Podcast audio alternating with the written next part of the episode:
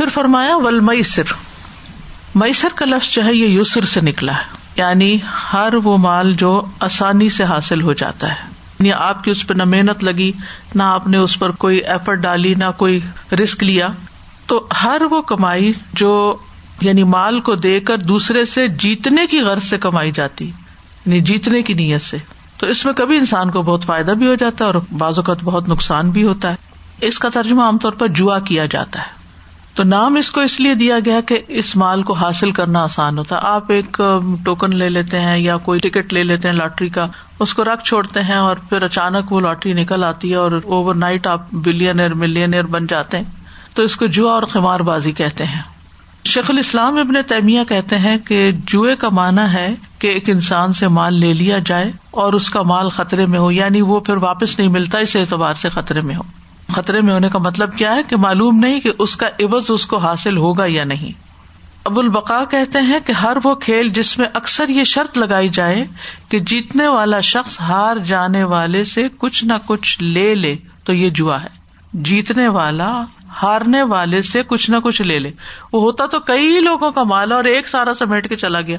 یہ چند لوگ لے گئے۔ ہزاروں کا نقصان ہو گیا اور چند ایک کا فائدہ ہو گیا۔ تو یہ تو زیادتی کی بات ہے۔ نا کہ کسی کا مال کچھ دیے بغیر اس سے لے لیا جائے۔ میسر کی دو قسمیں ہوتی ہیں۔ ایک میسر اللہ ہوتا ہے یعنی جس میں کھیل کی چیزیں آتی ہیں، اور دوسری میسر القمار ہوتا ہے، جس میں انسان اپنا مال ڈالتا ہے۔ قمار، قاف میم رے تو ہر وہ چیز جو اللہ کے ذکر اور نماز سے غافل کر دیتی ہے، وہ بھی میسر کہلاتی ہے۔ قاسم بن محمد کہتے ہیں ہر وہ کام یا کھیل جو اللہ کے ذکر اور نماز سے روک دے، بس وہی جوا ہے۔ اب انہوں نے اس کو ایکسپینڈ کر لیا۔ اب اس میں آپ دیکھیں کہ موجودہ دور میں لوگ جو آن لائن گیمنگ کرتے ہیں یا ایسے پروگرامس دیکھتے ہیں جن کے ساتھ وہ اڈکٹیو ہو جاتے ہیں کہ ان کو نہ آزان سنائی دیتی ہے اور نہ نماز کی ہوش ہوتی ہے اور نہ ہی اپنے دیگر فرائض ادا کرتے ہیں۔ ساری ساری رات بیٹھ کے یعنی آپ کے علم میں بھی ہوں گے ایسے کیسز بعض خواتین اپنے مسائل شیئر کرتی ہیں کہ ان کے ہسبینڈ اگر گھر آتے ہیں تو ان کو نہ بچوں کی پرواہ ہوتی ہے، نہ بیوی کی، نہ کسی اور کی، بس صرف کھانا کھاتے ہیں اور اپنے موبائل کے ساتھ بیٹھ جاتے ہیں اور جب تک سوتے نہیں وہ ہوتے ہیں اور موبائل ہوتے ہیں اور اس کے اوپر ہر طرح کی گندی چیزیں دیکھ رہے ہیں اور پھر نہ کسی ذمہ داری کا احساس ہے اور نہ ہی کسی فرض کی ادائیگی کا، نہ نماز، نہ روزہ، نہ کچھ اور۔ تو یہ بھی ایڈکشن کی ایک قسم ہو جاتی ہے نا۔ تو جیسے میں نے دو قسمیں بتائی نا، ایک ہے کھیل کھیل والا جوا۔ ابن تعمیہ کہتے ہیں کہ چاروں ائما کے نزدیک نرد یعنی شطرنج وغیرہ کھیلنا حرام ہے۔ خواہ اس میں کوئی شرط لگائی جائے یا نہ لگائی جائے۔ اسی طرح ابن عمر کہتے ہیں کہ گوٹیوں سے کھیلنا جوا ہے۔ یعنی جیسے بنٹے وغیرہ کھیلتے ہیں نا، وہ کہتے کہ یہ اجمیوں کا جوا ہے۔ اور پھر جو چیز بڑوں کے لیے کھیلنی حرام ہے، وہ بچوں کے لیے بھی درست نہیں ہے۔ کیونکہ ان کی تربیت پہ اثر پڑتا ہے۔ پھر اسی سے وہ عادی ہوتے ہیں کہ اس پہ پیسوں کی شرطیں لگا لیتے ہیں کہ جو جیتے گا اس کو اتنا پیسہ دیا جائے گا۔ عبداللہ بن امر بن العاص کہتے ہیں، جو جوئے کے طور پر گوٹیوں سے کھیلنے والا ہے، وہ ایسا ہے جیسے خنزیر کا گوشت کھانے والا۔ اور جو بغیر جوا لگائے کھیلنے والا ہے، وہ ایسے ہے جیسے خنزیر کے خون میں اپنا ہاتھ رنگنے والا۔ یعنی کھا تو نہیں رہا، لیکن ہاتھ اس کے ملبس ہے سعید بن مسیب کہتے ہیں کہ جاہلیت کے زمانے میں لوگوں کا جوا یہ ہوتا تھا کہ وہ ایک بکری کے گوشت کو دو بکریوں کے گوشت کے بدلے میں بیچتے تھے۔ اسی طرح لاٹری جو ہے، یہ جوئے کی ایک قسم ہے۔ بن باز سے سوال کیا گیا کہ بعض خیراتی تنظیمیں اپنی تعلیمی اور علاج معالجے اور خدمت خلق کے شعبوں وغیرہ کے اخراجات پورے کرنے کے لیے لاٹری کا اہتمام کرتی ہیں تاکہ مال حاصل ہو سکے۔ کیا شرعی طور پر ایسا کرنا جائز ہے؟ تو ان کا جواب تھا کہ لاٹری سسٹم جو ہے، یہ قمار بازی کی قسم ہے، جو کہ جوا ہے اور کتاب و سنت کی روشنی سے حرام ہے۔ اسی طرح بعض اوقات ٹی وی پر یا اخبارات میں یا مارکیٹس میں انعامی مقابلے ہوتے ہیں کہ کوئی چیز رکھی ہوتی کہ یہ کار یا یہ فلاں چیز جو ہے یہ آپ جیت لیں۔ اور جیتنے کا طریقہ کیا ہے کہ آپ ٹکٹ خریدیں کوئی اور اس کا نمبر جو ہے وہ اپنے پاس رکھ لیں محفوظ اور پھر جس کا نمبر نکلے گا اس کو وہ چیز دے دی جائے گی۔ پیسہ تو بہت سارے لوگوں کا اس میں لگا ہوتا ہے، لیکن چیز بس ایک لکی ڈرا جس کو کہتے ہیں۔ لک کی بنیاد پر کسی ایک کو دے دی جاتی ہے۔ تو اسلام میں کسی کو نقصان دے کے کسی کو فائدہ پہنچانا جو ہے، وہ درست نہیں۔ یعنی اتنے سارے لوگ جنہوں نے کنٹریبیوشن کی تھی، صرف اس لالچ میں۔ یعنی خیرات کے طور پر اس لالچ میں کہ کیا پتا، ہمارا نام نکل آئے۔ اور پھر کوپن وغیرہ خریدنا، اس قسم کے اور رکھ کے اور پھر انتظار کرنا کہ ہمارا اس میں نام نکلے، تو یہ درست نہیں ہے۔ جیسے استاذہ جی گروسریز آپ نے خریدی۔ آپ نے اپنی گروسریز لی ہیں لیکن ان کے ساتھ وہ ٹکٹ دے دیتے ہیں۔ آپ نے علیحدہ سے نہیں پے کیا اس کے بارے میں بتائیے۔ وہ ٹکٹ کیوں دیتے ہیں تاکہ اس سے آپ کا انعام نکل آئے گا؟ جی۔ پھر تو اس کو پھاڑ کے پھینک دینا چاہیے وہ تو نہیں لینا چاہیے۔ ٹھیک ہے نا؟ ان کو نہیں رکھنا چاہیے نہ ہی ان کو استعمال کرنا چاہیے۔ یا ان کو لینا ہی نہیں چاہیے ان سے۔ یو اے ای میں خاص طور پہ میں نے اس چیز کو نوٹ کیا کہ جو ان کے ریسیٹ رولز ہوتے ہیں نا اس میں ہر تھوڑے گیپ کے بعد ان کا بیک پہ وہ پرنٹڈ ہوتے ہیں۔ اور آپ جہاں سے بھی گروسری کر رہے ہوتے ہیں کچھ سرٹن اماؤنٹ کی اس سے زیادہ جب رول آتا ہے تو اگر آپ کے اس رول کے پیچھے وہ آ گیا تو next time towards your groceries وہ سرٹن اماؤنٹ ہوتی ہے جو ایک طرح سے ان کی اسٹور کی طرف سے ہوتی ہے۔ لیکن اگر وہ اس حکم میں آتا ہے تو اس کو بھی وہ چیز اور ہے۔ دیکھے نا، ایک ہے کہ آپ کوپن خریدتے ہیں اور ایک بڑا انعام آپ کا نکل آتا ہے۔ یہ انعام نہیں، یہ تو صرف لوگوں کو یعنی جیسے یہاں بعض گروسری اسٹور پہ پوائنٹس ملتے رہتے ہیں۔ وہ اور چیز ہے کہ وہ آپ کو ڈسکاؤنٹ ایک طرح سے دے رہے ہیں یا اٹریکٹ کر رہے ہیں۔ لیکن یہ جو ہے، یہ مقابلہ جیتنے کے لیے اور نام نکلنے کے لیے کہ پھر اس پر صرف یہ نہیں کہ کوئی ڈسکاؤنٹ ملے گا، بلکہ ایک انعام ملے گا نا۔ تو انعامی مقابلے جو ہیں لیکن جو جائز مقابلے ہوتے ہیں نا، ان میں انعام مقرر کرنا کوئی اس میں حرج نہیں۔ مثلاً یہ ہے کہ چار پانچ لوگ کوئی ایسے لکھ رہے ہیں اور اس میں ان کو پہلے سے اعلان کیا گیا کہ جس کا سب سے اچھا ایسے ہوگا، اس کو ایک ہزار روپیہ دیا جائے گا، تو وہ اس میں نہیں شامل ہوتا۔ آج کل فیک جو ہے نا فون آ رہے ہیں تو فون کے اندر وہ لوگ کہتے ہیں کہ آپ کا انعام نکلا ہے دس ہزار کا اور ہمارے والے لوگ بہت بھاگے پچیس پچیس ہزار جمع کرو اور پچاس ہزار کا تمہیں انعام ملے گا۔ اور بےچارے جب جمع کرا دیتے ہیں اور جب جا کے پوچھتے ہیں بینک والوں سے وہ کہتے ہیں ہمیں تو یہ نہیں پتا تم نے جمع کہاں کرایا کون تھا۔ جی یہ تو ایک پرسنلی میں کسی خاتون کو جانتی ہوں کہ ان کے ساتھ یہ حادثہ ہوا اور انہوں نے اپنے ہسبینڈ سے پوچھے بغیر کچھ پیسے جو تھے اس طرح وہ دیتی گئی دیتی گئی اور آخر میں کچھ بھی نہیں نکلا تو ہسبینڈ نے ڈائیورس کر دیا ان کو۔ یعنی گھر ٹوٹ گیا۔ اتنا بڑا لاس ہوا۔ کیونکہ بعض اوقات یہ کہ گھر پہ وہ جو غلط قسم کالز آ جاتی ہیں ان نون نمبر سے کالز آتی ہیں، تو اگر آپ اٹھا لیتے ہیں، یہ سوچ کے کہ کوئی ضروری کال آنے والی تھی، اور اس پر وہ آپ سے بعض معلومات لے کے اور آپ کا ڈیٹا ہیک کر لیتے ہیں اور پھر اس قسم کے کام کرتے ہیں۔ السلام علیکم۔ استاذہ جی یہ جو ہے نا آج کل بہت چلا ہوا ہے تو کھولنا ہی نہیں چاہیے کیونکہ وہ ریونیو کینیڈا سے آ رہے کینیڈا پوسٹ سے آ رہے اور ناؤز بلا جب آپ آئی تھی نا شروع میں تو وہ افریقہ کا تھا۔ افریقہ کا کوئی پرنس دس لاکھ آپ کو دے رہا ہے یا مجھے دے رہا ہے اور بہت سے ایسے آئے۔ تو all the schemes should be not entertain period اس کو ڈیلیٹ کر دینا چاہیے۔ جی۔ یہ آپ نے استاذ جی ذکر کیا کہ جو مقابلے ہیں کسی پوٹینشیل کے اس کے انعام کی ٹھیک ہے جیسے وہ کیونکہ وہ شخص خود شامل نہیں ہے اس میں۔ یعنی مثلاً میں انعام دے رہی ہوں جی۔ اور آپ لوگ کوئز کر رہے ہیں اور ایک جیت جاتا ہے تو میں انعام دیتی ہوں تو اس میں کوئی حرج نہیں ہے۔ صحیح ہے۔ جیسے اس طرح کے دو پروگرامز آتے ہیں ایک جیپڈی ہے اس میں تو علمی قابلیت اور وہ سوال جواب ہوتے ہیں اس کے اینڈ میں ہوتا ہے۔ اور ایک آتا ہے ویل آف فارچون جس میں وہ الفابیٹس جوڑ کے تو ورڈ بنانے ہوتے ہیں۔ ذہانت ہی سے ریلیٹڈ لیکن اس میں ایک وہ ویل سا ہوتا ہے جس کو وہ سرکولیٹ کرتے ہیں اور اس میں یعنی it's an entertaining program it's a game show لیکن میں اکثر سوچتی ہوں کہ کیا اس کو دیکھنا بھی ٹھیک ہے یا نہیں۔ اگر اس سے کچھ سیکھ رہے ہیں آپ دیکھنا یہ چاہیے کہ آپ کو کس اعتبار سے فائدہ ہو رہا ہے کہ آپ کا وقت تو نہیں ضائع ہو رہا یا اس کے ساتھ اس کی پرزنٹیشن میں کچھ ایسی چیزیں تو نہیں جو ایسے سین آتے ہیں جو حرام ہے یا اچھا۔ وقت کا ضیاع ہے۔ تو ان چیزوں سے پھر بچنا چاہیے۔ ادر وائز اگر جس سے انسان کو کوئی فائدہ پہنچ رہا ہے تو کوئی اس میں حرج یعنی وہ برین پاور ایک طرح سے آپ کی وہ جو سولوشن ابلٹی اور یہ چیز دیکھنے میں آتی ہے کہ آپ کر کی مذمت کیوں ہے؟ کیونکہ اس میں انسان دوسروں کا مال ناحق طریقے سے کھاتا ہے۔ جس کی ممانع صورت النساء میں آتی ہے، یا الذین آمنوا لا تاکلوا اموالکم بینکم بالباطل۔ اے لوگ جو ایمان لائے ہو، اپنے مال آپس میں باطل طریقے سے نہ کھاؤ۔ مگر یہ کہ تمہاری آپس کی رضامندی سے تجارت کی کوئی صورت ہو، اور اپنے آپ کو قتل نہ کرو۔ بے شک اللہ تم پر ہمیشہ سے بے حد مہربان ہے۔ حافظ ابن حجر کہتے ہیں کہ بال اتفاق جوا کھیلنا حرام ہے، اور اس کی طرف دعوت دینا بھی، لوگوں کو انوائٹ کرنا۔ اور ان کو اکٹھا کرنا یہ بھی حرام ہے، یہ بھی منع ہے۔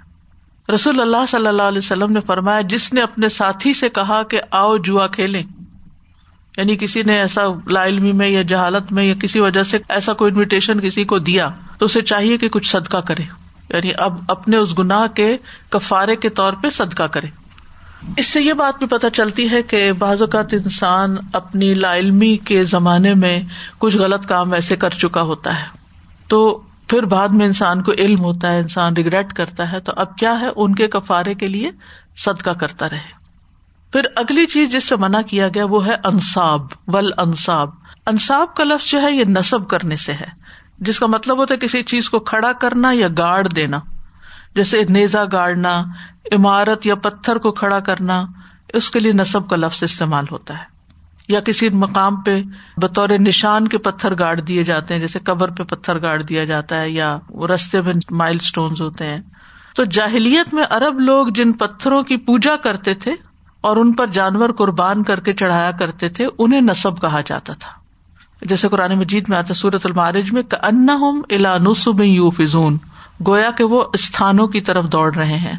استھان کہتے ہیں اس کو اردو میں، نصب کو۔ تو اس سے مراد وہ بت بھی لیے جاتے ہیں جن کو وہ کہیں رکھ کے گاڑ کے ان کی عبادت کرتے تھے۔ اس کا یہ مطلب نہیں ضروری زمین میں بت گڑا ہوا ہو تو تبھی اگر کہیں کھڑا بھی کیا ہوا ہے یا کہیں رکھا ہوا بھی ہے تو بھی اس میں شامل ہو جاتا ہے۔ تو پھر اس کا عمومی معنی کیا ہے؟ نصب کا ایک بت اور دوسرا آستانہ۔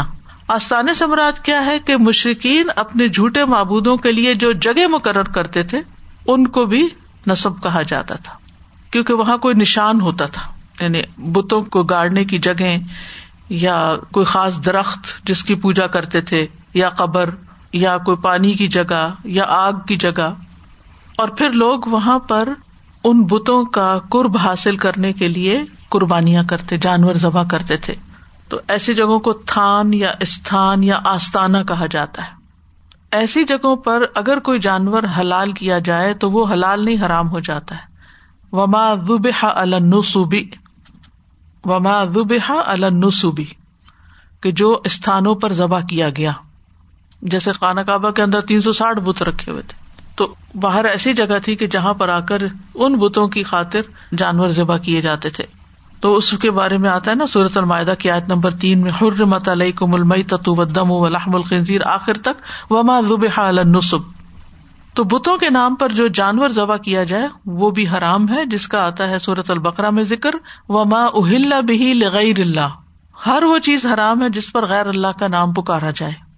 چاہے اس پر اللہ کا نام بھی لیا گیا ہو۔ بسم اللہ بھی پڑھی، لیکن ساتھ نیت میں کیا ہے؟ کسی بت یا انسان کی خاطر وہ ذبح کرنا۔ نبی صلی اللہ علیہ وسلم کی رسالت سے پہلے کچھ لوگ دور جاہلیت میں جو دین فطرت پر تھے وہ بھی ایسے گوشت کو استعمال نہیں کرتے تھے۔ ایسی چیزیں نہیں لیتے تھے جو استانوں پر رکھی جاتی تھی۔ عبداللہ بن عمر کہتے ہیں کہ رسول اللہ صلی اللہ علیہ وسلم نے فرمایا کہ آپ نے زید بن امر بن نفیل سے بلدہ کے مقام کے نشیبی علاقے میں ملاقات کی۔ یہ وہی نازل ہونے سے پہلے کا واقعہ ہے۔ رسول اللہ صلی اللہ علیہ وسلم نے اس کے آگے دسترخوان رکھا جس پر گوشت تھا۔ زید نے وہ گوشت کھانے سے انکار کر دیا۔ پھر کہا، میں وہ گوشت نہیں کھاتا جو تم اپنے بتوں کے نام پر ذبح کرتے ہو۔ میں صرف وہی گوشت کھاتا ہوں جس پر ذبح کرتے ہو، اللہ کا نام لیا گیا۔ ہو تو غیر اللہ کے آستانوں پہ قربانی کرنا، نظر و نیاز کرنا منت ماننا، یہ سب بھی پھر شرک میں شامل ہو جاتا ہے۔ ثابت بن دہاق کہتے ہیں کہ رسول اللہ صلی اللہ علیہ وسلم کے دور میں ایک شخص نے نظر مانی کہ وہ مقام بوانا پر اونٹ ذبح کرے گا۔ پھر نبی صلی اللہ علیہ وسلم کے پاس آیا اور کہا، میں نے بوانا میں اونٹ ذبح کرنے کی نظر مانی ہے۔ نبی صلی اللہ علیہ وسلم نے پوچھا، کیا وہاں جاہلیت کا کوئی بت تھا جس کی عبادت ہوتی رہی ہو؟ صاحبہ نے کہا، نہیں۔ آپ نے پوچھا، کیا وہ جگہ ان کی میلا گاہ تھی؟ صاحبہ نے کہا، نہیں۔ تو رسول اللہ صلی اللہ علیہ وسلم نے فرمایا، اپنی نظر پوری کر لو۔ یقیناً ایسی نظر کی کوئی وفا نہیں جس میں اللہ کی نافرمانی ہو اور نہ اس کی جو ابن آدم کی ملکیت میں نہ ہو۔ یعنی جو چیز اپنے پاس ہی نہیں اس کو آپ اللہ کے راستے میں کیسے دے سکتے ہیں؟ تو یاد رکھیے، غیر اللہ کے نام پر ذبح کرنا ملون فیل ہے۔ پھر اس کے بعد آتا ہے ول ازلام ازلام کا مانا ہے جوئے کے تیر۔ اس کا واحد ظلم ہے۔ ازلام ان کو اس لیے کہا جاتا ہے کیونکہ ان کو بالکل برابر کا تیار کیا جاتا ہے، ایک سائز کے ہوتے ہیں۔ اور انسان کے لیے رج المزلم اور امراۃ المزلمہ اس کو کہا جاتا ہے جس کا قد و کامت اونچا ہو۔ اور جسمانی ساخت خوبصورت ہو۔ تو زمانے جاہلیت میں تیر سے قسمت معلوم کی جاتی تھی۔ تیر سے قسمت معلوم کی جاتی تھی۔ تو وہ لکڑی کے بنے ہوئے تیر ڈالتے تھے، جن میں لکھا ہوتا تھا کہ تم یہ کام کرو یا نہ کرو، اور ایک خالی ہوتا تھا۔ یعنی تین طرح کے تیر ہوتے تھے۔ ایک پہ لکھا ہوتا تھا کہ کرو، کام کر لو۔ دوسرے پہ نہ کرو تیسرے پہ کچھ بھی نہیں۔ تو پھر جب وہ تیر اٹھاتے تھے یعنی اس کو مکس کر کے پھر وہ اٹھانے کے لیے، جیسے لوگ چٹوں پہ لکھ کے ڈال کے تو وہ قرآن دازی کرتے ہیں۔ تو جس تیر کے اوپر لکھا ہوتا نہ کرو تو لوگ وہ کام نہیں کرتے تھے، اور اگر ہوتا کہ کر لو تو وہ کر لیتے، تو اگر خالی نکلتا تو دوبارہ سے پھر وہی راؤنڈ کرتے تھے جب تک کہ وہ ان کا مقصد پورا ہو جائے۔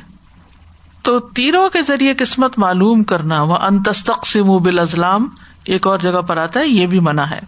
ابن عباس کہتے ہیں کہ رسول اللہ صلی اللہ علیہ وسلم جب مکہ تشریف لائے تو آپ نے اس وقت تک بیت اللہ میں داخل ہونے کا انکار کر دیا جب تک ان میں بت تھے۔ آپ کے حکم سے ان بتوں کو بیت اللہ سے نکال دیا گیا۔ ابراہیم اور اسماعیل علیہ السلام کی مورتیوں کو نکالا گیا۔ تو ان کے ہاتھوں میں قسمت آزمائی کے تیر تھے۔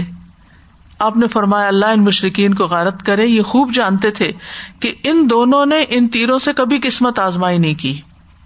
تو قسمت کا حال معلوم کرنے کی بھی مذمت ہے۔ اس کو کہانت کہتے ہیں۔ رسول اللہ صلی اللہ علیہ وسلم نے فرمایا، وہ شخص ہرگز بلند درجات حاصل نہیں کر سکتا۔ جس نے کہانت کا عمل کیا ہو، یا قسمت معلوم کرنے کی کوشش کی ہو، یا سفر سے بدشگونی کرتے ہوئے واپس آ گیا ہو۔ یعنی ہاتھ دکھا کے قسمت معلوم کرنا یا نجومیوں کے پاس جا کے، کیونکہ کوئی کسی کہانی یا نجومی کے پاس اگر جاتا ہے اور اس کی باتوں کی تصدیق کرتا ہے، تو گویا اس نے محمد صلی اللہ علیہ وسلم پر نازل ہونے والی شریعت سے کفر کیا۔ اسی طرح ستاروں سے قسمت معلوم کرنے کی بھی حرمت ہے۔ تو یہ سارے کیا ہیں؟ ان سب کے بارے میں فرمایا کہ یہ رج سن، یہ رجس ہے فخر راضی کہتے ہیں کہ رجس ہر وہ کام ہوتا ہے جس کو کبھی سمجھا جاتا ہے۔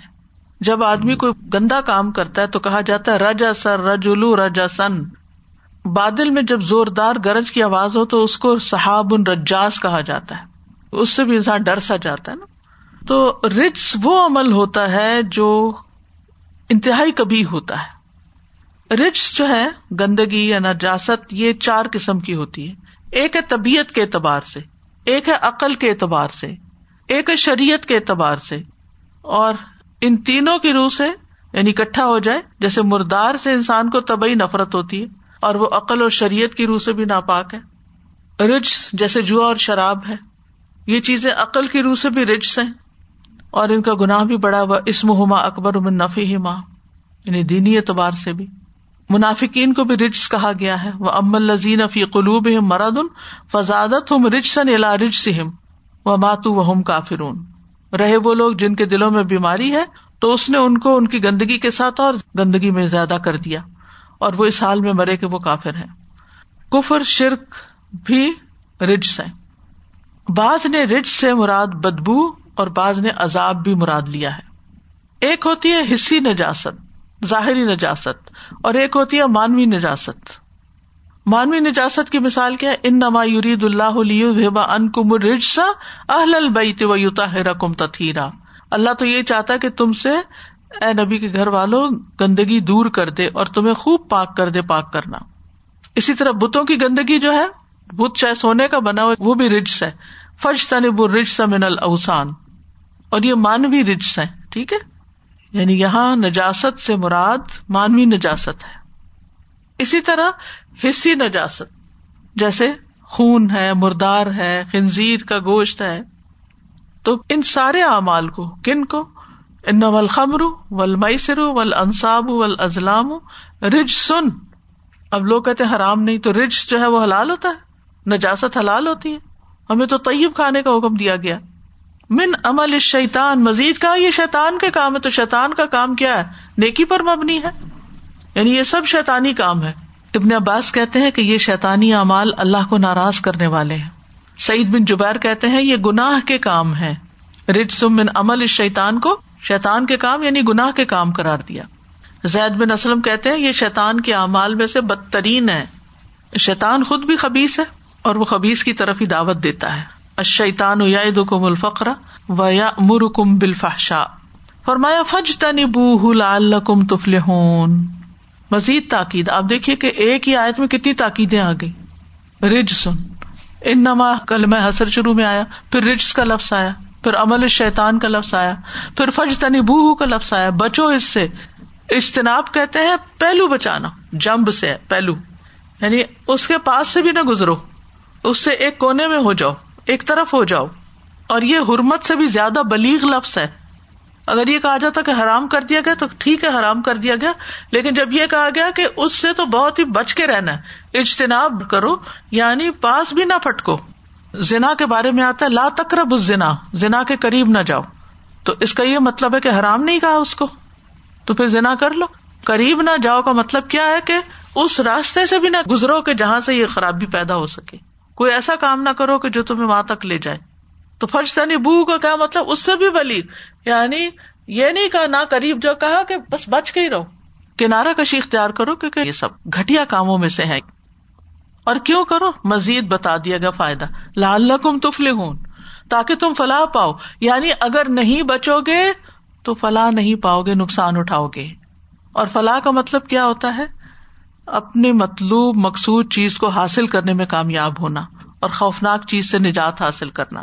یعنی جس چیز کو انسان پسند کرتا ہے وہ حاصل کر لیتا ہے اور جو چیز ناپسند کرتا ہے اس سے بچ جاتا ہے۔ ہم سب اپنے لیے کیا چاہتے ہیں؟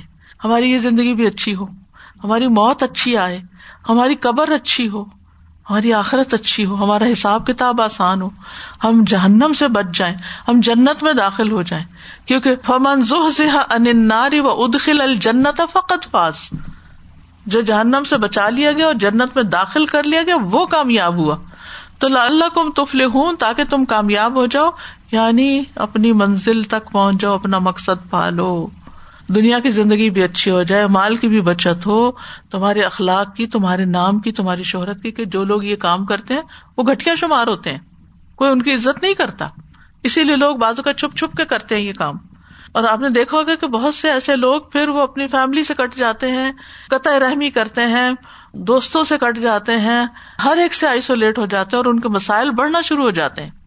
مال حرام میں اڑا دیتے ہیں، جس سے ان کی دنیا کا بھی نقصان ہے اور آخرت کا بھی، کہ اگر یہ صدقے میں لگاتے تو کہاں تک ان کے درجات بلند ہوتے اور کتنی ان کے لیے آسانیاں ہوتی۔ تو کامیابی اس وقت تک حاصل نہیں ہو سکتی جب تک ان چیزوں سے اجتناب نہ کیا جائے، بچا نہ جائے۔ جن کو اللہ نے حرام کیا ہے۔ تو بہر الخلاصہ آیت کا یہ ہے کہ اللہ سبحان تعالیٰ نے ہمیں شراب، جوئے، آستانوں اور فال وغیرہ نکالنے سے بچنے کی تلقین کی ہے۔ اور ان چیزوں سے بچنا ایمان کا تقاضا ہے۔ کیونکہ یا لذینہ آمن کہہ کے بات کی گئی۔ اور پھر یہ ہے کہ شراب کی ایک عمومی حرمت بھی یہاں سے بیان ہوتی ہے کہ کسی بھی قسم کی شراب جو ہے اس کے قریب جانا منع ہے۔ وآخر داوانا ان الحمد اللہ رب العالمین. سبحان اللہ و بحمد کا اشد اللہ اللہ اللہ انتا استخر کا و اطوب السلام علیکم و رحمۃ اللہ وبرکاتہ.